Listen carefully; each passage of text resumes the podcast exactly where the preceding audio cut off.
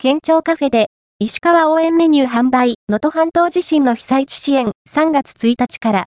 能登半島地震の影響で、販売の機会が大きく失われた石川県の福祉事業所を応援しようと、兵庫県は、県庁内のカフェで、3月1日から石川応援メニューを販売します。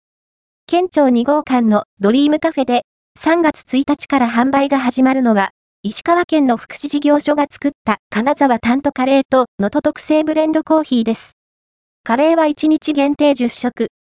単品が700円、サラダやスープなどがついたセットが800円で、地震により保管していた倉庫内で、他の銘柄と混ざってしまったため、復興米として販売されているお米が使われます。